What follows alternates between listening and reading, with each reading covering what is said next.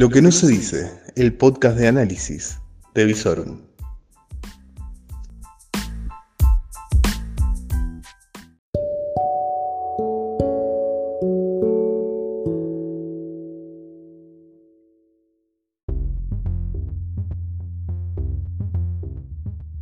Muy pero muy buenas noches. Esto es Distanciados, tu podcast de transición entre la fase 1 y la fase 5, la nueva normalidad, que aparentemente la estaríamos empezando a transitar en Rosario, pero no queda muy en claro porque todavía están dando autorizaciones, más autorizaciones, y la amenaza de papá Alberto siempre es la misma.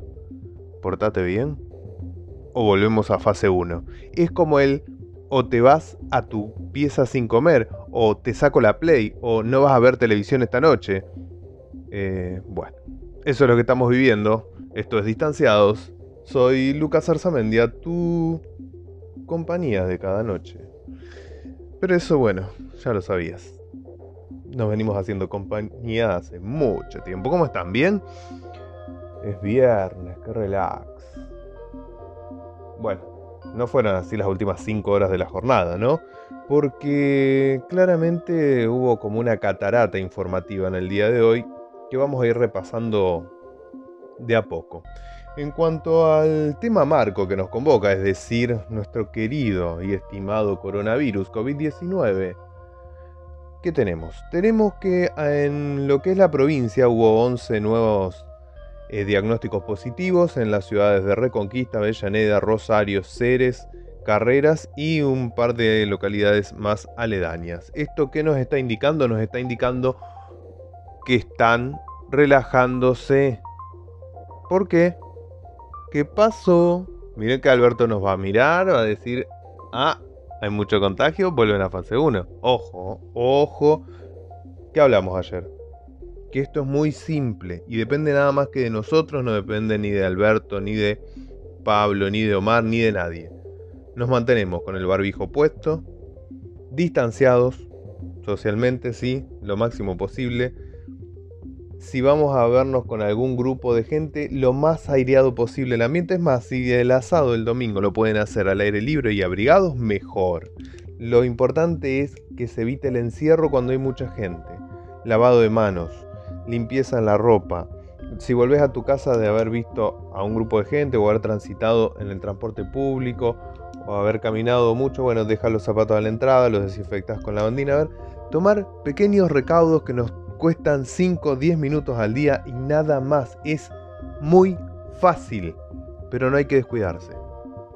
Lo que es a nivel nacional, hubo 202.000 60 diagnósticos positivos, la mayoría, casi más de la mitad, concentrados en la provincia de Buenos Aires, en Ciudad de Buenos Aires y luego en el Chaco.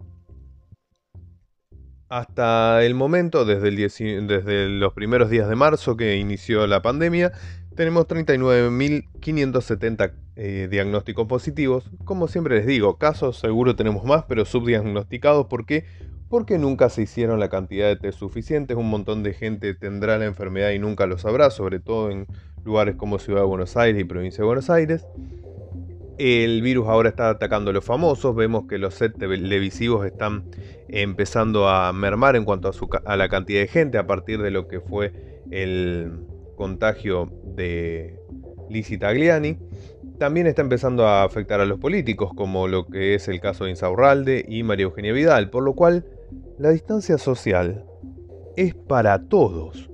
Está bien, vos sos un dirigente político, tenés que tener reuniones. Las reuniones pueden ser con distancia social y barbijo, gente.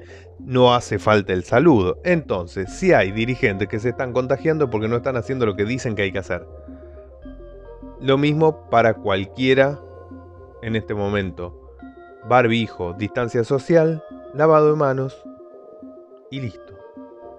Bien, pasemos a otros temas porque la jornada estuvo muy pero muy cargada. En cuanto a la deuda, vieron que se había como empiojado la chancha, diría mi abuela. Y estaba muy pero muy caliente la negociación. BlackRock había roto el diálogo, el ministro también.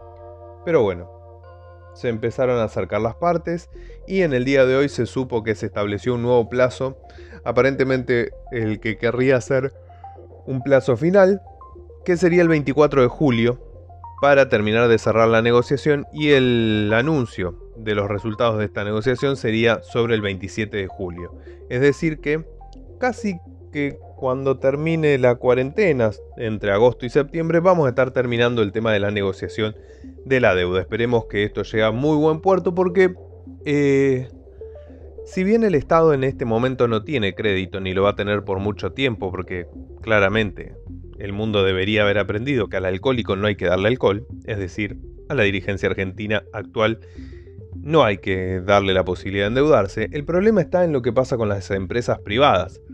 Un gran ejemplo que daba hoy un analista es, por ejemplo, IPF. IPF tiene una deuda de 6.500 millones de dólares que ir renovando. Y si la Argentina entra en default, va a tener muchísimos problemas para renovar esa deuda y esto le va a traer problemas en todas sus operaciones. Esta es la relevancia de no caer en default, es decir, que el resto de la economía, las empresas tanto con participación estatal como las empresas privadas, puedan seguir operando alrededor del mundo, exportando, importando y produciendo. Muy bien, pasemos a otro tema, eh, lo que fue el tema del día, el tema de la mega moratoria que nosotros habíamos adelantado el día de ayer. Bueno, la mega moratoria va a incluir hasta ahora deudas vencidas hasta el 31 de mayo. Eh, tal vez deberían estirarse un poquito más e incluir hasta el 15 de junio para poder ver de ayudar lo máximo posible a las empresas.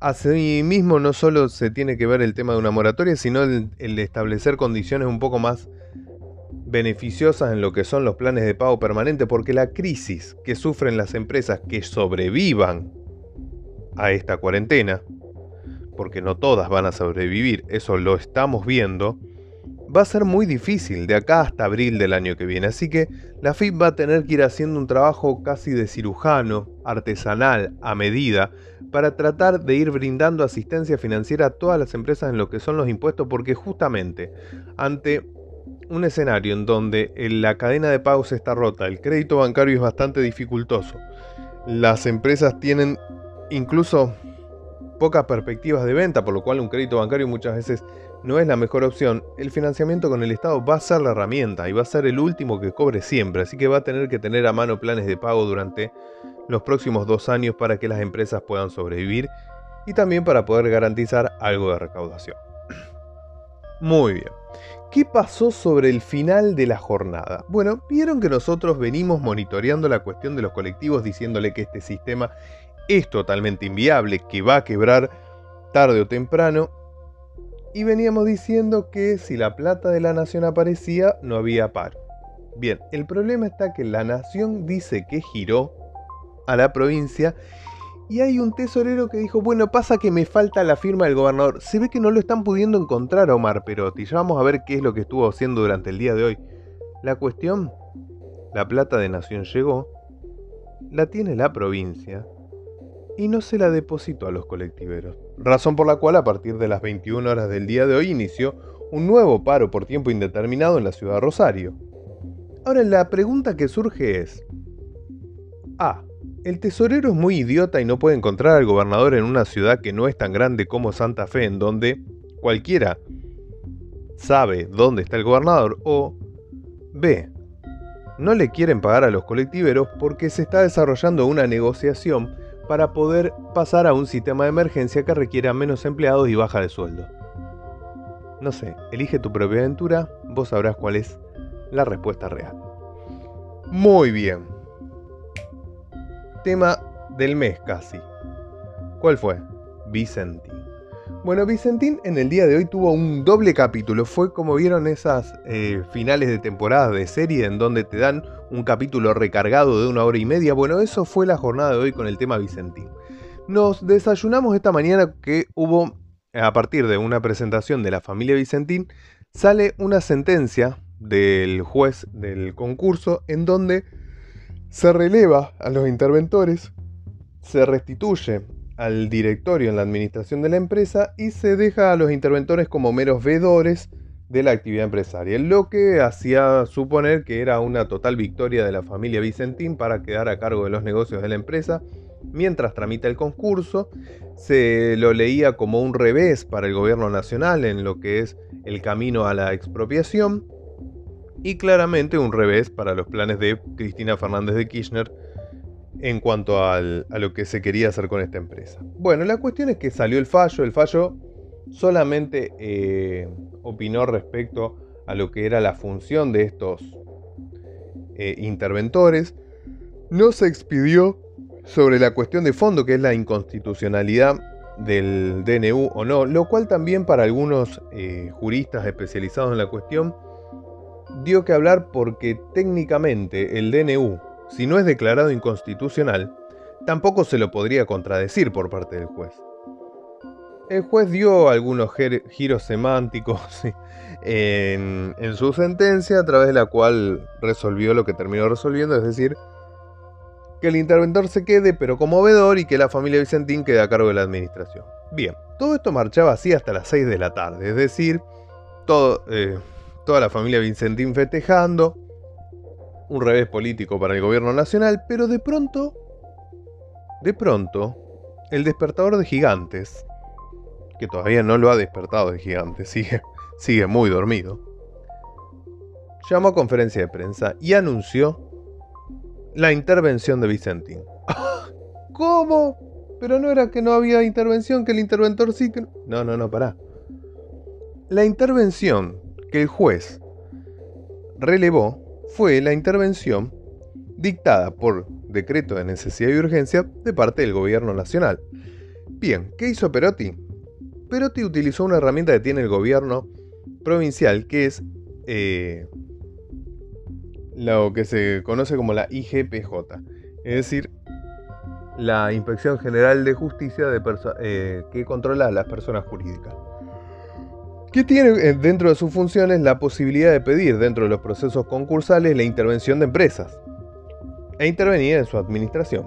Bueno, eso fue lo que anunció el gobernador Perotti. Se va a presentar la Inspección General de Justicia para pedir la intervención de la administración de la empresa Vicentini poder intervenir en su administración en conjunto con la administración actual. De esta manera, se estaría empezando a encaminar lo que es la solución Santa Fe para el conflicto vicentín, que no estaría incluyendo una expropiación, sino que estaría ingresando el gobierno provincial, saldando las deudas con los pequeños productores, estarían ingresando las grandes cooperativas, que son acreedoras, que ingresarían como accionistas de la empresa, y por otra parte, ingresaría el Estado Nacional también como accionista de la empresa por la porción que se le debe al Banco Nación. Veremos si esta solución eh, goza de acuerdo del resto de los acreedores, cómo se desarrolla en lo que es el, el tránsito del concurso. La cuestión Vicentín viene para largo. Va a tener muchísimos capítulos. No crean que se cierra tampoco la cuestión de la, de la expropiación, yo creo que sigue en carpeta. Hay mucha gente que eh, políticamente queda muy herida si, si la expropiación no avanza. Eh, con el movimiento y la, la medida de hoy, Omar Perotti se pone en el centro de la escena, tanto a nivel provincial como nacional, cuestión que tampoco gusta a muchos sectores del PJ, así que esto va a ser un expediente empresarial complicado y políticamente complicado, porque va a ser un expediente en el cual se va a dirimir la interna del PJ, se va a dirimir también el posicionamiento de la oposición. Veremos qué pasa mañana con la protesta que había eh, convocada, un banderazo en contra de la expropiación. Veremos si se realiza, si no se realiza, si tiene un apoyo masivo o no. Eh, la cuestión, Omar Perotti le otorgó un salvoconducto a Alberto Fernández, una salida política elegante para evitar algo que se venía complicando y mucho. Primero con la sentencia del juez santafesino apartando la intervención. Segundo con la solicitada muy fuerte en la provincia de, em, Córdoba, que te habíamos adelantado ayer, que logró la adhesión de 88 instituciones de la producción de Córdoba y logró que los diputados y senadores de Córdoba se pronunciaran en contra de la expropiación.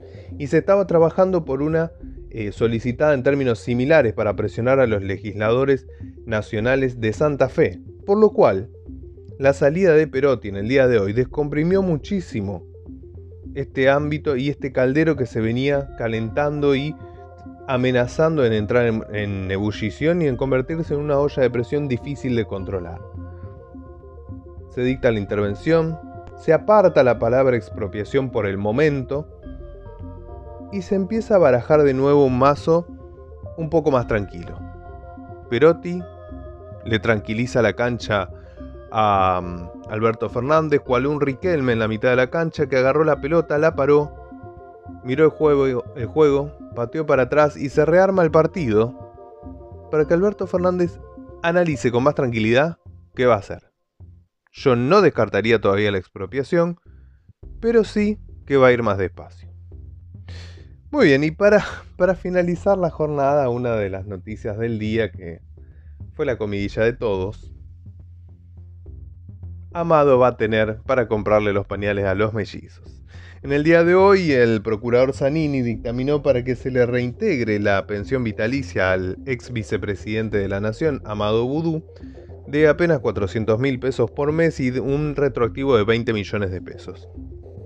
Nada, un vuelto Amado, gracias al cual tenemos las máquinas necesarias para imprimir la cantidad de billetes que estamos utilizando en este momento para eh, poder superar la pandemia. Así que marche el retroactivo de 20 millones, marche la pensión vitalicia de 400 mil pesos por mes y creo que ya es momento de hacerle la estatua frente a la Casa de la Moneda a este gran patriota, berraco, valiente que ha salvado a la nación porque nos ha permitido tener la capacidad de imprimir la cantidad de billetes que sea necesaria.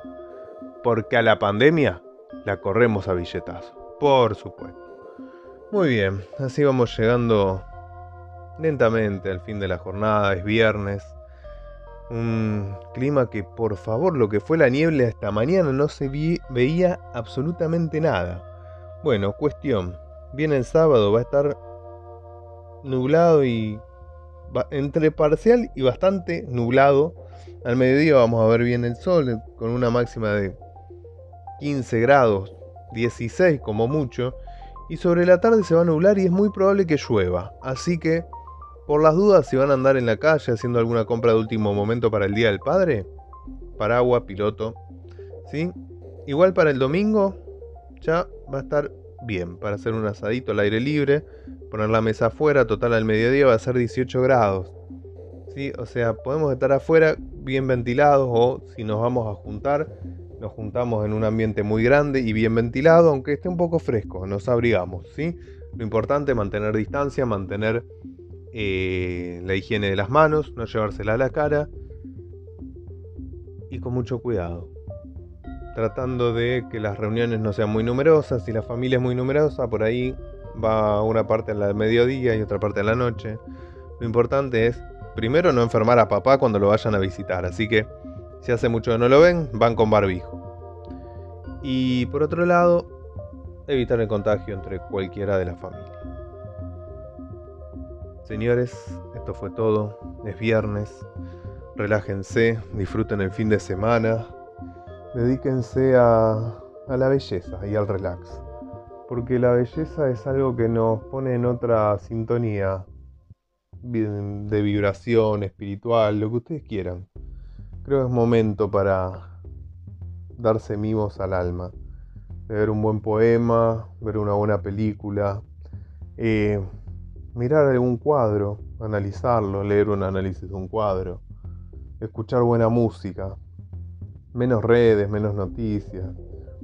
Darnos sí unos momentos para informarnos, pero no hace falta estar hiperinformado. Obvio, escuchan el podcast a la noche y ya está. ¿Para qué estar todo el día pendiente? Si para eso estamos nosotros. Eh, relajen, relajen, disfruten el día, caminen con los cuidados necesarios, pero disfruten la ciudad. Eh, si van a hacer compras y tienen que trasladarse, recuerden que no va a haber colectivos, pero va a estar lindo para caminar. Así que a disfrutarlo. Pero eso sí, a distancia prudencial.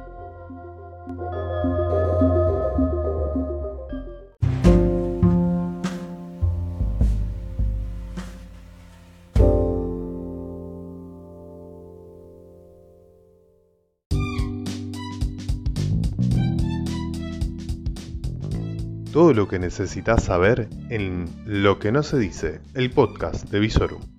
Y podés seguirnos en todas nuestras redes, www.visorum.online, en YouTube como Visorum, en Instagram y en Twitter como Visorum OK.